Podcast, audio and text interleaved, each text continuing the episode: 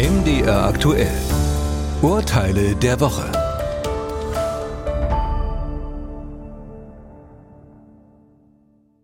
Silke Silmann ist täglich für ihren Pflegedienst mit dem Auto unterwegs. In einer engen dreißiger-Zone nähert sie sich mit ihrem Pflegedienstauto einem Müllfahrzeug. Das steht auf der rechten Seite mit laufendem Motor, eingeschalteter Rundumleuchte und Warnblinkanlage. Daneben ist nur wenig Platz, deshalb fährt Frau Silmann nach eigenen Angaben dreizehn Kilometer pro Stunde und mit einem Seitenabstand von fünfzig Zentimetern am Müllauto vorbei. Hinter dem Fahrzeug, für Frau Siermann nicht sichtbar, schiebt nun ein Arbeiter einen Müllcontainer quer über die Straße. Frau Siermann stößt dagegen, das Auto hat einen Totalschaden. Wer kommt dafür auf? Am Oberlandesgericht Celle sah man den Fall so. Der Müllwerker hat hier gegen das allgemeine Gebot der Rücksichtnahme verstoßen. Er hat den Container quer über die Straße geschoben, ohne auf das herankommende Fahrzeug zu achten.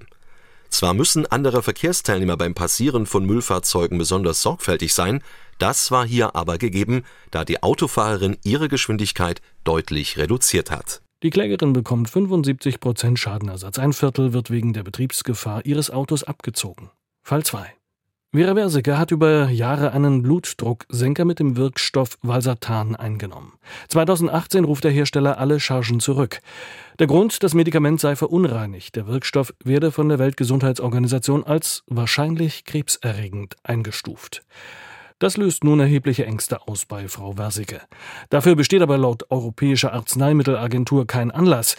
Das theoretisch erhöhte Lebenszeitkrebsrisiko sei bei täglicher Einnahme der Höchstdosis über sechs Jahre um null Komma null zwei Prozent erhöht.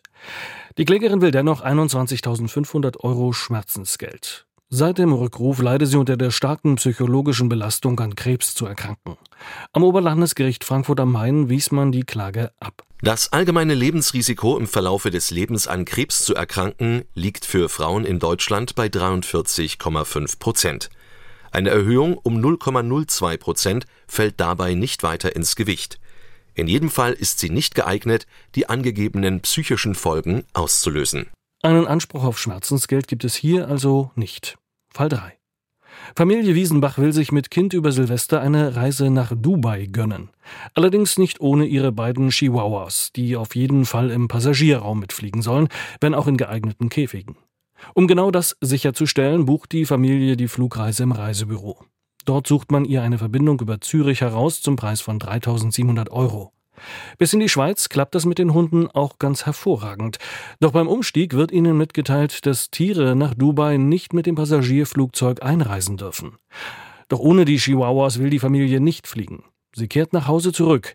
Wer muss nun für die nicht genutzten Tickets zahlen?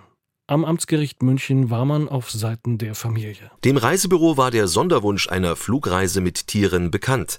Die Mitarbeiterin hätte vorher abklären müssen, ob die Fluglinie die Tiere nach Dubai mitnehmen kann. Denn laut internationaler Lufttransportgesellschaft I A T A müssen alle Haustiere, die nach Dubai reisen, als deklarierte Fracht transportiert werden. Eine Mitnahme im Passagierraum ist ausgeschlossen. Da der eigentliche Auftragszweck der Kunden nicht erfüllt wurde, müssen die gesamten Flugtickets nicht bezahlt werden. Die Familie erhält hundertfünfundneunzig Euro Schadenersatz für Kosten, die durch die Reise bis Zürich entstanden sind.